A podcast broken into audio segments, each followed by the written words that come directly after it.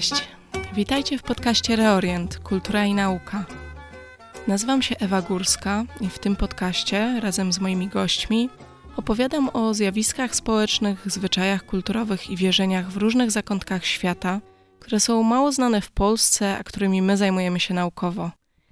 Więcej informacji o nas i tematach tu poruszanych możecie znaleźć w opisie odcinka na Facebooku, Instagramie i stronie reorient.pl. Cześć, drogie słuchaczki i słuchacze. To już szósty odcinek podcastu Reorient Kultura i Nauka. Będzie znów solowy i trochę tym razem bardziej personalny niż naukowy. Co prawda, kolejny odcinek, e, wywiad z kolejną osobą jest już w zasadzie gotowy, ale zrobimy trochę przerwę od trudnych tematów. Skomentuję tu trochę ostatnie odcinki, odnosząc się też do własnych doświadczeń, do literatury pięknej i filmów, do których możecie zajrzeć, żeby w trochę luźniejszy i przyjemniejszy może sposób zgłębiać te problemy. Skoro będę odnosić się do własnych doświadczeń, to skupię się na Bliskim Wschodzie. Książki i filmy, które tu przywołam, to subiektywny wybór, nie przegląd polskiego rynku wydawniczego, więc podrzucę kilka tytułów z mojej półki, ale znaleźć ich możecie też na polskim rynku i w języku polskim więcej. Ale zanim przejdziemy do rzeczy, to najpierw podcastowe słowo wstępu. Wygląda na to, że eksperyment się udał. Robienie podcastów jest trudne, ale wciągające i bardzo mi się podoba, więc reorient będzie kontynuowany. Jest to w zasadzie żywy organizm i od początku buduje się trochę sam. Każdy odcinek to nowa przygoda i tematycznie, i technicznie. Za to jedno, co się powoli klaruje, to to, że Reorient będzie chyba miał serię i my jesteśmy właśnie gdzieś w środku pierwszej serii, poświęconej zjawiskom dotyczącym kobiet w różnych, bardziej od Polski odległych miejscach. Nie było to zupełnie planowane, trochę miałam na początku inny pomysł, ale w związku z atmosferą wokół i tematyką też e, pracy naukowej wielu mi znanych osobiście naukowczyń, czy też tematyką mojej własnej pracy, podcast w tym kierunku się potoczył. Niekoniecznie też będzie tak na stałe, że te serie będą takie stricte dotyczące jakiegoś konkretnego clue czy jednego tematu. Pewnie później tematyka odcinków będzie trochę się przeplatała, ale na razie też mi samej dobrze się pracuje w tej pewnej ciągłości myśli, więc zobaczymy, jak długo tak zostanie.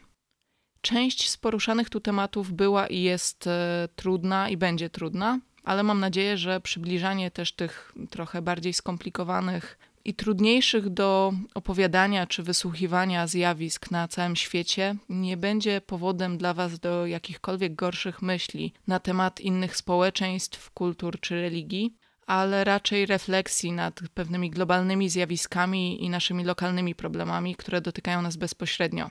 Koniec końców bowiem wydaje mi się, że źródła tych wszystkich zjawisk, o których tu mówimy, tkwią bardziej w ludzkiej naturze i szerszych problemach, i nie da się ich tłumaczyć tylko doszukiwaniem się czegoś obcego w innych, w innych osobach, w innych miejscach, w innych społeczeństwach. I nie da się też ich tłumaczyć tymi wieloznacznymi, trudno definiowalnymi słowami workami, jak właśnie inna kultura, nawet jeśli ciągle tych słów używamy i też używamy ich tutaj. Żeby zachować ciągłość tej miniserii teraz, dziś też trochę skupię się na kobietach na Bliskim Wschodzie. I tak jak wspomniałam, z jednak mniej analitycznego punktu widzenia, a bardziej prywatnego. Jest to taka mini przerwa trochę e, od innych tematów, e, bo taki oddech doradziła mi jedna z bardzo ważnych i inspirujących mnie osób, która stoi za fanpage'em i podcastem Nisuia, Feminizm Arabski. Kto jeszcze nie zna, to zachęcam. Jest to pierwsza pozycja na mojej dzisiejszej liście rzeczy do polecenia. Wrzucę Wam linka. I też zachęcam do posłuchania tamtego podcastu, podcastu Niswija, jeśli chcecie właśnie wiedzieć więcej o kobietach na Bliskim Wschodzie. Nie wiem przy tym do końca, jakie wy macie wyobrażenia na temat Bliskiego Wschodu.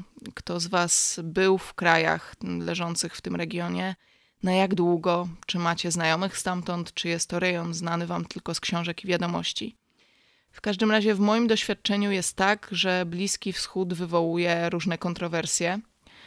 Podobnie też kultura arabska czy islam owiane są wieloma stereotypami. No a właśnie ten podcast powstał między innymi po to, żeby dzielić się wiedzą na ten temat, ale też próbować trochę przełamywać te stereotypy. Czemu mówię, że w moim doświadczeniu ten rejon jest tak postrzegany? Będzie może teraz trochę prowokacyjnie, bo odniosę się do kilku pytań, które są prowokacyjne, uważam, ale które są trochę klasykami tego, o co pytają mnie i bardziej i mniej mi znani ludzie. Więc z takich pytań, które zawsze najbardziej siedzą mi w głowie, te pytania brzmią tak. 1. Czy podoba mi się chodzenie za mężczyzną trzy kroki za nim, jak jestem na Bliskim Wschodzie? Bo przecież tak jest przyjęte w islamie, który uciska kobiety. Pytanie drugie. Czy chciałabym być czyjąś czwartą żoną i dlatego zajmuję się islamem? Pytanie ostatnie nie dotyczy kobiet, ale jakoś też często wraca jak bumerang. Jak to jest mieszkać w kraju, gdzie nie ma alkoholu? To kilka z wielu tego typu pytań. Wybór też jest subiektywny. Nie do końca będę tutaj na te pytania odpowiadać, ale ponieważ każde z nich słyszałam w zasadzie w różnych formach po kilka razy i tkwią trochę jak drzazgi, to tymi pytaniami też się troszeczkę pokieruję, bo ogólnie powiedziałabym, może trochę dyplomatycznie, że takie pytania pokazują po prostu pewną ciekawość dotyczącą życia codziennego kobiet i nie tylko w krajach bliskowschodnich. Stąd też właśnie zaproponuję Wam kierunki szukania zaspokojenia takiej ciekawości w sposób e, przyjazny też lockdownowi i pandemii, czyli bez wychodzenia z fotela. Ponieważ, jak mówiłam, wybór tych lektur czy filmów jest subiektywny, to też znaczy, że jest tu więcej Palestyny niż innych państw, tak samo jeśli chodzi o jakieś dzielenie się moimi doświadczeniami. I zatrzymajmy tu się na chwilę, bo mówiąc o Palestynie, to może warto też przybliżyć trochę ten temat. Realnie mówię tu o dwóch terytoriach zachodnim brzegu i strefie gazy. Według umów międzynarodowych, e, które zakładały tak zwane rozwiązanie dwupaństwowe, te dwa terytoria miały stworzyć jeden organizm państwowy, połączony jakiegoś rodzaju eksterytorialną trasą, czy to estakadą, tunelem, czymś podobnym. W prostej linii te dwa terytoria leżą od siebie oddalone około 40 kilometrów, więc miały być w jakiś sposób e, połączone i znaleźć się pod władzą najpierw autonomiczną autonomii palestyńskiej, a później stać się niezależnym państwem. Tak się nigdy nie stało i mieszkańcy obu tych terenów w większości nie mają możliwości kontaktu bezpośredniego ze sobą samymi, w sensie bez jakichś nadzwyczajnych przyczyn, będąc Palestyńczykiem z zachodniego brzegu, nie można pojechać do Gazy i na odwrót. I trochę podobnie jest z odwiedzaniem tych miejsc, znaczy na zachodni brzeg można wjechać, do strefy gazy bez jakichś wyraźnych powodów e, i specjalnych pozwoleń nie można. Oba terytoria są stosunkowo małe. Zachodni brzeg jest wielkości mniej więcej 1 trzeciej Małopolski, trochę większy. Strefa gazy to teren, na którym leży kilka miast, leżą miasteczka i trochę terenów rolnych – no ale gdyby porównywać wielkość, to jest to strefa o kilkadziesiąt kilometrów kwadratowych większa od Krakowa. To trochę tak jakby wziąć teren Krakowa i trochę pól dookoła, a potem to położyć nad morzem. W Palestynie tereny są jednak gęściej zaludnione niż w Polsce, zwłaszcza strefa gazy ma jeden z największych współczynników zaludnienia. No i znów wracając do porównania do Krakowa, to tak jakby zostawiając tą samą wielkość miasta, podwoić liczbę mieszkańców. No i oba te tereny znajdują się pod okupacją wojskową Izraela, choć w inny sposób. Strefa gazy jest pod blokadą wojskową, czyli jej granice są zamknięte i kontrolowane przez inne państwa, a na zachodnim brzegu żołnierze izraelscy są obecni, są restrykcje poruszania się, bazy wojskowe, checkpointy, no i wojsko izraelskie czy Izrael bezpośrednio kontrolują też ponad 60% terenu zachodniego brzegu ale nie będę tutaj wchodzić dalej w konflikt izraelsko-palestyński i o tym nie będę opowiadać. Jeśli ktoś ma ochotę poczytać nienaukowo, czyli dla ludzi, o Palestynie z tłem społeczno-politycznym, to na pierwszy ogień polecałabym na przykład książki Radży Shehadeha, który w ogóle zawodowo jest jednym z najważniejszych prawników na zachodnim brzegu, założycielem organizacji pozarządowej Al-Haq, która zajmuje się właśnie prawem ale poza tym pisze świetne, w zasadzie autobiograficzne powieści, które wydawane też były po polsku. Żeby dowiedzieć się więcej, można też sięgnąć po mistrza, czyli Edwarda Saida i książkę Za ostatnim niebem Palestyńczycy, która jest też bogata w piękne zdjęcia. No i na rynku polskim znajdują się też powieści klasyków palestyńskich Emila Habibiego, Hassana Kanafaniego czy Murida Barghouti – one pokazują różne aspekty życia w Palestynie czy życia Palestyńczyków, no a przy tym są kawałkami bardzo dobrej światowej literatury. Ale wracając do tych pytań z początku i mojego subiektywnego półwywiadu samej ze sobą, to wrócę do pytania pierwszego. Czy naprawdę podoba mi się chodzenie za mężczyzną trzy kroki, czy podoba mi się podporządkowanie kobiet mężczyznom? To pytanie zadał mi wiele, wiele lat temu, kiedy dopiero szłam na studia bliskowschodnie. Były już wtedy sędzia Polskiego Trybunału Konstytucyjnego. I to było w czasach, kiedy jeszcze ten organ był niezawisły i sędziowie byli tymi prawdziwymi sędziami. Pana sędziego spotkałam przypadkiem przez jakieś zawodowe kontakty i akurat tak wyszło, że siedzieliśmy przy jednym stole przy jakiejś kolacji i prowadziliśmy small talk. Wtedy jeszcze stosunkowo mało wiedziałam o Bliskim Wschodzie i islamie, ale już miałam wrażenie, że pan sędzia wie równie mało albo mniej, a pytanie wydawało mi się mocno prowokacyjne. Na tyle, że ponad dekadę później nadal pamiętam tamten moment. Alternatywnie jeszcze z takich podobnych historii ciągle dźwięczy mi w głowie stwierdzenie, nie pytanie, ale stwierdzenie pewnego profesora prawa, rzucone podczas wykładu dla dużej ilości młodych studentów, który powiedział, że według muzułmanów miejsce kobiety jest w kuchni albo w grobie. Tego stwierdzenia nie będę rozwijać ani komentować, chociaż może właśnie ten odcinek trochę do tego nawiązuje i to komentuje. W każdym razie, od kiedy zajmuję się Bliskim Wschodem, to podobne pytania nie ucichły, raczej chyba zrobiło się ich więcej. Na ogół zaczynają się od mm, takiego wstępu. Jesteś ekspertką i tam mieszkałaś. Opowiedz mi, jak tam jest, jak jesteś kobietą. Ja wtedy odpowiadam, że czułam się na Bliskim Wschodzie zawsze bardzo dobrze, a często lepiej i bezpieczniej niż w Polsce. Kilka razy zdarzyło mi się, że taka odpowiedź zupełnie nie zadowoliła rozmówcy, który oczekiwał czegoś chyba zupełnie przeciwnego, no ale cóż, trudno. I skoro przy tym jesteśmy, to może taka dygresja w ogóle o bezpieczeństwie, też właśnie bycia kobietą na Bliskim Wschodzie. No właśnie, na Bliskim Wschodzie nie czułam się nigdy bardziej zagrożona jako kobieta niż w Polsce. Czyli inaczej mówiąc, jak idę ciemną, pustą ulicą w Warszawie i Krakowie i jak idę ciemną i pustą ulicą w miejscach, w których mieszkałam czy pomieszkiwałam na Bliskim Wschodzie, na ogół boję się porównywalnie. Tak w ogóle, nawiązując też do poprzednich odcinków, to to słowo wytrych honor, używane zwłaszcza w ostatnim odcinku, piątym, w rozmowie z dr Janą Ptak-Chmiel, wiąże się także tak naprawdę z ochroną kobiet przed e, naruszeniami tego ich honoru. W takim sensie, że jeśli jakiś facet nastaje na Bliskim Wschodzie na ulicy na moją cześć, choćby werbalnie przez tak zwany catcalling, to on łamie normy społeczne tego miejsca, nie ja. Łamie te normy dotyczące szacunku wobec kobiet, szacunku dla ich honoru, te dotyczące ochrony i bezpieczeństwa, powiedzmy, porządku publicznego, ale też normy dotyczące szacunku wobec gości, bo ja jako osoba z zewnątrz jestem tam gościem. Tu zaznaczam, że nie mówię o Egipcie, gdzie molestowanie seksualne kobiet na ulicach, tzw. Tak taharrusz, to osobny problem o zupełnie innej skali i trochę może w sumie wypadałoby zrobić odcinek e, na ten temat, no, to jeszcze zobaczymy. Ale powiedzmy na zachodnim brzegu, czy nie wiem, w Bejrucie, najczęściej w takich sytuacjach, kiedy ktoś czepia się mnie na ulicy, Szybko zostanie to ukrócone, jeśli wokół jest ktokolwiek, kto może zareagować. A najczęściej jest tak, że ulice tam nie wyludniają się i nawet kiedy jest ciemno, to są wokół otwarte sklepy. Najczęściej ktoś gdzieś w pobliżu jest, no chyba, że zapuścimy się w miejsce puste. No ale tego nie radzę niestety nigdzie w sumie na świecie. W każdym razie warto wiedzieć, że jeśli ktoś zaczepia nas na ulicy, to w takiej sytuacji raczej otrzymamy pomoc przynajmniej jeśli o nią poprosimy i kogoś poinformujemy, że coś jest nie tak. Ja miałam szczęście, że tam, gdzie mieszkałam dłużej, miałam tylu lokalnych bliskich przyjaciół, że w moim wypadku w ogóle działało to trochę tak, że czułam się zaadoptowana do lokalnych klanów. O tym też w końcu będzie odcinek, ale na Bliskim Wschodzie struktura klanowa nadal jest w miarę żywa, a w każdym razie to rozszerzone rodziny reprezentują swoich członków w wielu sytuacjach no i też występują w ich imieniu, jeśli potrzebna jest w jakiś sposób interwencja czy ochrona, bo dzieje się coś nie tak. W innych sytuacjach, odwiedzając w ogóle Bliski Wschód, na przykład właśnie zachodni brzeg, warto wiedzieć, że lokalna policja poważnie traktuje przypadki nastawania na cześć kobiet czy jakiegokolwiek zaczepiania.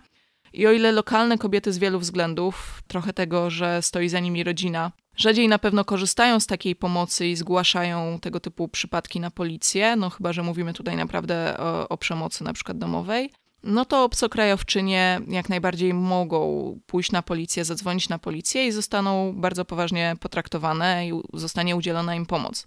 Nawiązując do policji, o której wspomniałam, to też z lektur, jeśli lubicie kryminały, to pisarz Matt napisał co najmniej dwie bardzo dobrze osadzone w realiach Palestyny książki, które zostały przetłumaczone na polski. Jedna z nich to kolaborant z Betlejem, w którym jest świetnie pokazane i tło historyczne, i opisane Betlejem i okolice. No i jest poza tym dobry wątek kryminalny. A z kolei akcja Grobu w gazie przedstawia realnie właśnie strefy gazy, co też jest bardzo ciekawe, bo tam, no właśnie, nam trudniej się dostać. Matris nie jest z pochodzenia lokalnym autorem, w przeciwieństwie do chyba wszystkich pozostałych, których tutaj przytoczę. E, jest Walijczykiem, był dziennikarzem i długo mieszkał na miejscu. Naprawdę, naprawdę doskonale opisuje realne lokalizacje i wplata w powieści prawdziwe wątki, na przykład polityczne.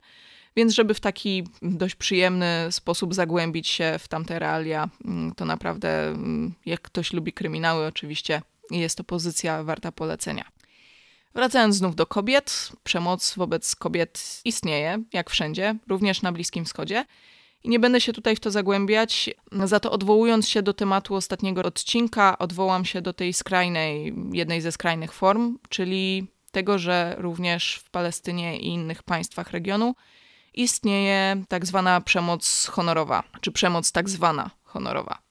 E, no i jak też wspomniałam w ostatnim odcinku, na przykład rok temu, to było rok temu we wrześniu, wybuchły protesty na ulicach w Palestynie, wywołane przez sprawę zabójstwa Isry Ghraib.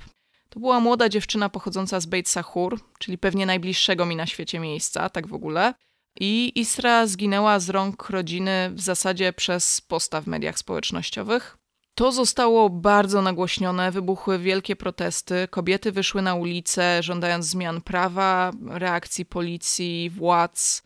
No i w ostatnim odcinku wspomniałam, że te protesty przyniosły zmianę, ale jednak teraz po przegadaniu tego z przyjaciółmi stamtąd muszę ze smutkiem stwierdzić, że tak naprawdę chyba jednak nie. Główną zmianą było nagłośnienie tematu i zintensyfikowanie pracy prowadzonej przez lokalnych aktywistów i lokalne aktywistki walczących z tym zjawiskiem, no ale jednak bez konkretnych działań systemowych przeciwko mm, tego rodzaju zbrodniom. Ale jeśli interesuje Was ten temat i chcecie go dalej zgłębiać, to o zabójstwach honorowych w Indiach, Jordanii i Palestynie powstał film dokumentalny w imię honoru Pawła Guli – który pokazuje Palestynę i pokazuje w ogóle historię rodziny chrześcijańskiej, w której również bodajże córka zginęła niestety w takich okolicznościach. No a jeśli chcecie na ten temat poczytać, to po polsku wydawnictwo Czarne wydało bardzo dobrą książkę Honor, opowieść ojca, który zabił własną córkę, reportaż Lene Walt, opartą o historię jednej rodziny z Jordanii. Tu tylko znów tak prywatnie uczulam, że uzasadnianie czystością czy dyshonorem zabójstw czy przemocy wobec kobiet nie jest jakąś normą na Bliskim Wschodzie. Są to raczej skrajne sytuacje, jakieś hasło dla ogólnego problemu przemocy wobec kobiet, który istnieje nie tylko tam. Jeśli bardziej jednak od zanurzania się w historię przemocy interesują Was działania w imię praw kobiet i właśnie te lokalne aktywistki, ruchy kobiece, to jak się organizują i działają, e, żeby swoją sytuację poprawiać od środka, zmieniać własne społeczeństwo, to tutaj polecam pozycję bardziej naukową i znów o Jordanii czyli książkę Beaty Kowalskiej Kobiety, rozwój, obywatelstwo w haszymickim Królestwie Jordanii. Za to, jak już wspomniałam o Beit Sahur, to jest to małe, urocze miasteczko graniczące z Betlejem. E, na ogół nie jest chyba świadkiem tak dramatycznych wydarzeń jak to zabójstwo sprzed roku. Raczej powiedziałabym, że jest oazą spokoju.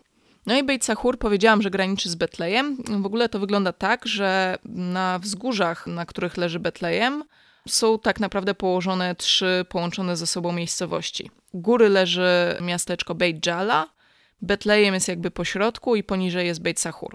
Wszystkie są ze sobą zrośnięte tak, że trudno jest się połapać w ich granicach i do tego jeszcze przyrastają mniejsze miasteczka. Tak naprawdę wszystko się rozrasta, przynajmniej w tych ramach, w których Palestyńczycy mają dalej kontrolę nad swoimi ziemiami i mogą wznosić po prostu budynki, rozbudowywać miasta.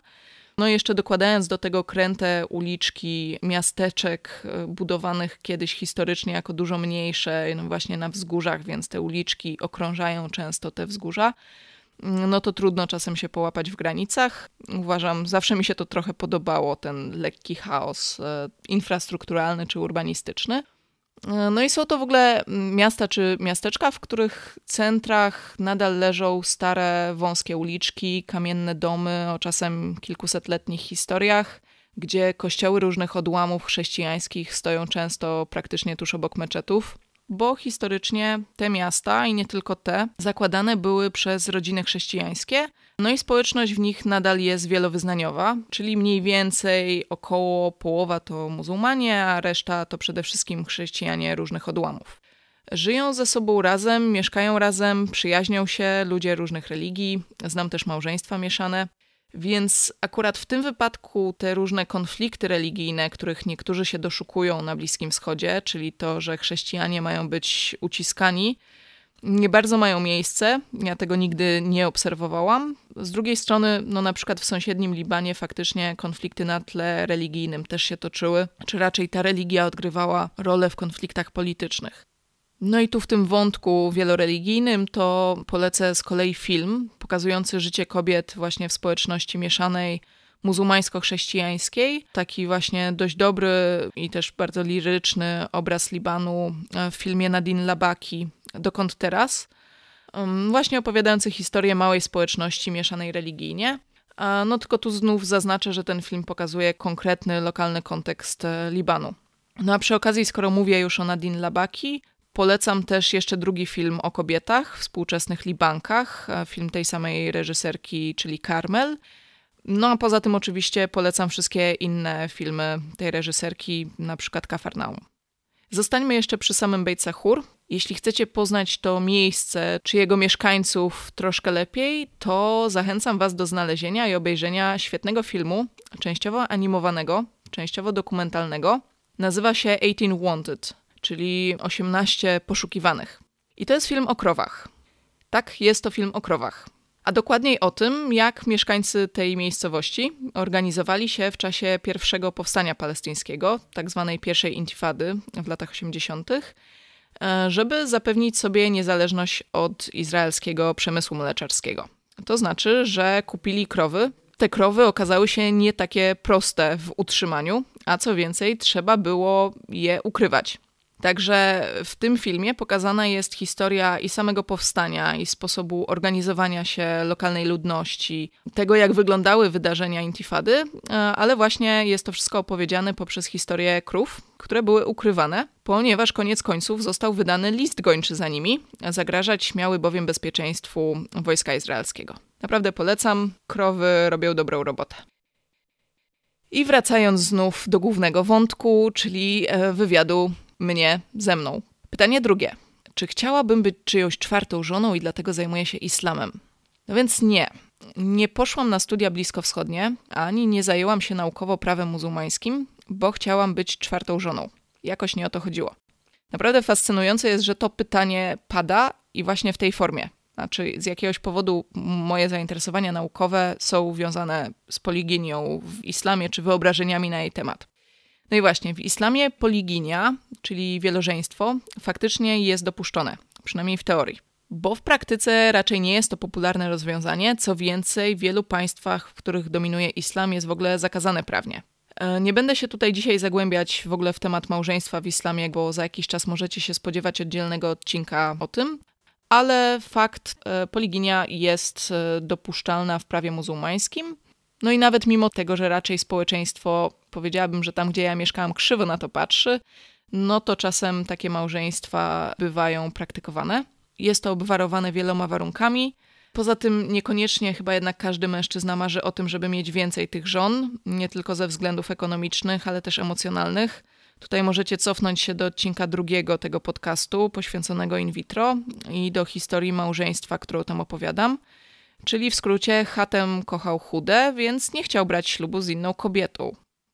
Um, ja osobiście poznałam w pewnej bardzo małej, konserwatywnej miejscowości na Bliskim Wschodzie jedną rodzinę, w której mężczyzna miał dwie żony. I w tym wypadku sytuacja wyglądała tak, że wziął ślub z drugą z kobiet z miłości, no a pierwszej żonie nie rozwiódł się z nią, ponieważ to by stawiało ją w bardzo trudnej sytuacji i społecznej, i materialnej e, w tamtych realiach. Tylko tej pierwszej żonie nadal zapewniał dom, opierunek, e, status małżonki. Natomiast mieszkał z tą, że tak to brzydko nazwę, nowszą żoną, z którą ślub wziął z miłości. I w ogóle w tym wypadku mężczyzna ten naruszał tak naprawdę normy prawa muzułmańskiego. W teorii powinien bowiem obie żony traktować porówno, no a tego nie robił, poświęcając uwagę tej drugiej żonie. No i właśnie wrócimy do tego w oddzielnym odcinku. Ewentualnie tylko wspomnę, no, że tak, z drugiej strony istnieją też małżeństwa poliginiczne, w których no nie chodzi o miłość, e, tylko o inne względy.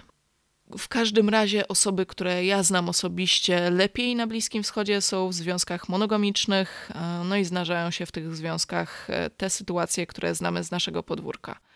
Znam bardzo romantyczne historie, przykład kobiety, która prawie została starą panną, czekając kilkanaście lat na mężczyznę, którego kochała, a który siedział w więzieniu ze względów politycznych, nie był przestępcą. Zdarzają się małżeństwa z rozsądku, zdarzają się oczywiście naciski rodziny na poślubienie kogoś, zdarzają się wyłamywania się z rodzinnych nakazów i bycie czarną owcą rodziny, ponieważ wzięło się ślub z kimś, z kim chciało się ten ślub wziąć. Zdarzają się historie miłosne, zdarzają się rozstania, zdarzają się rozwody, zdrady itd. Tak Koniec końców życie jest podobne, tylko może faktycznie czujne oko społeczeństwa czasem jest trochę bardziej uważne i piętnuje nadal pewne zachowania, jeśli wyjdą na jaw, czy są zbyt publiczne, no i plotka niesie się daleko. Tutaj nie mam jakiegoś super pomysłu na lekturę do polecenia, ale na przykład Domy z Soli Hali Alian to powieść bardziej o wykorzenieniu i wysiedleniu, ale opowiadana właśnie przez pryzmat życia rodzinnego, małżeństw, aranżowanych z rozsądku, ale też emocji, uczuć i relacji rodzinnych. Też całkiem, całkiem ciekawa książka. W ogóle z powieści pokazujących życie kobiet e, w takim bardziej klasycznym ujęciu w Palestynie, na tle też wydarzeń politycznych, przychodzą mi do głowy książki Susan Abulhały, na przykład Błękit między niebem a wodą, mm, opowiada właśnie bardziej o kobietach.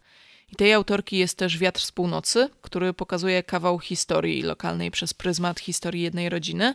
Ta książka ma trochę bardzo okropną okładkę, przypominającą te dziwne książki typu Zakochałam się w księciu z Zatoki Arabskiej, a potem było strasznie i wam teraz opowiem tę pikantną prawdę. Te książki mają mało wspólnego z rzeczywistością, nawet jeśli dobrze się je czyta, chyba. W każdym razie ta powieść, Wiatr z północy Suzana Bulchały, jest e, uważam bardzo dobra i w tym wypadku zdecydowanie nie należy oceniać książki po okładce.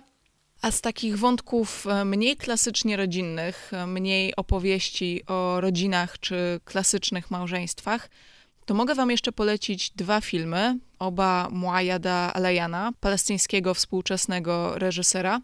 Myślę, że są trudniejsze do zdobycia, ale warto spróbować. Pierwszy z nich, jego angielski tytuł to Love, Theft and Other Entanglements. Jest to taka czarna komedia o zdradzie. A drugi ma też polski tytuł i był pokazywany w Polsce na festiwalach.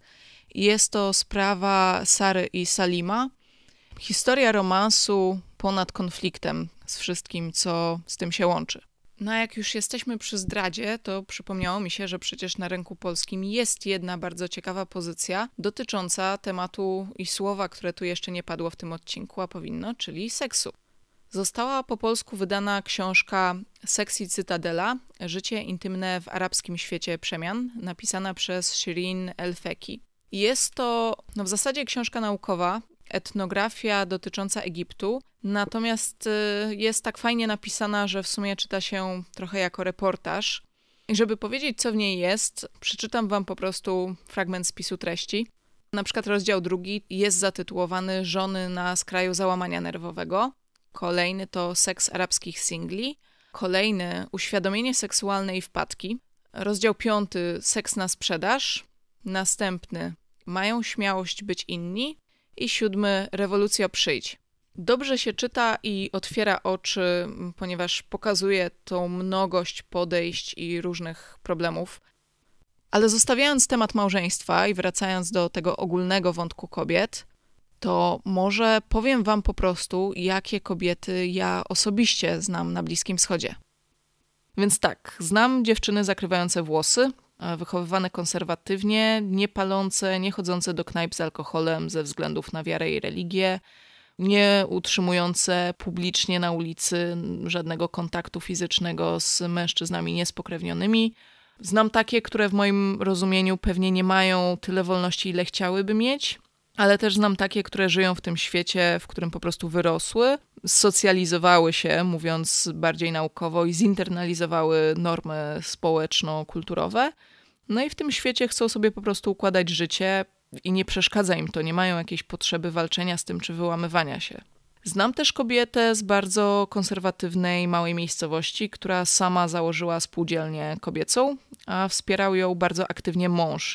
No i znam mnóstwo innych kobiet pracujących w spółdzielniach um, różnego rodzaju, rękodzielniczych, rolniczych, które bardzo często są główną osobą utrzymującą swoje rodziny. Znam też feministki organizujące i chodzące na protesty przeciwko na przykład właśnie tym zabójstwom honorowym, ale też organizujące inne akcje, choćby kampanie menstruacyjne, czy, czy akcje przeciwko w ogóle przemocy, czy za równouprawnieniem kobiet.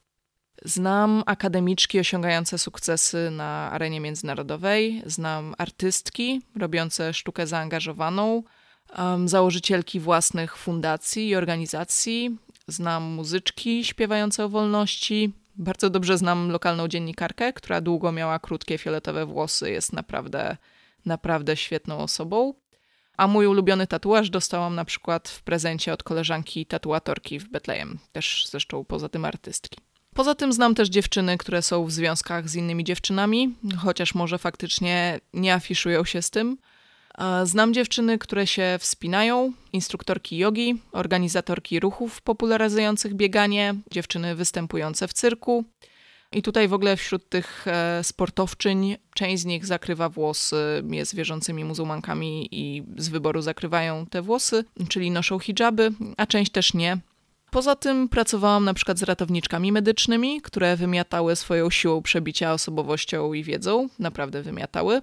Znam zwykłe kobiety, które chodzą na co dzień do pracy, mają rodziny, ale nad sziszą albo winem, w zależności od poglądów e, i przywiązania do różnych też norm religijnych, rozmawiają po prostu o karierze, rodzinie, rozterkach sercowych. Nie różnią się od nas. No i w ogóle zasadniczo to poznałam tam najtwardsze i też najcieplejsze kobiety. No a poza tym poznałam naprawdę mnóstwo mężczyzn, którzy te wszystkie kobiety i dziewczyny wspierają w ich wyborach, w ich działaniach i stoją za nimi murem. No i właśnie, te przebojowe dziewczyny nie siedzą w kuchniach, nie mówiąc już o grobach.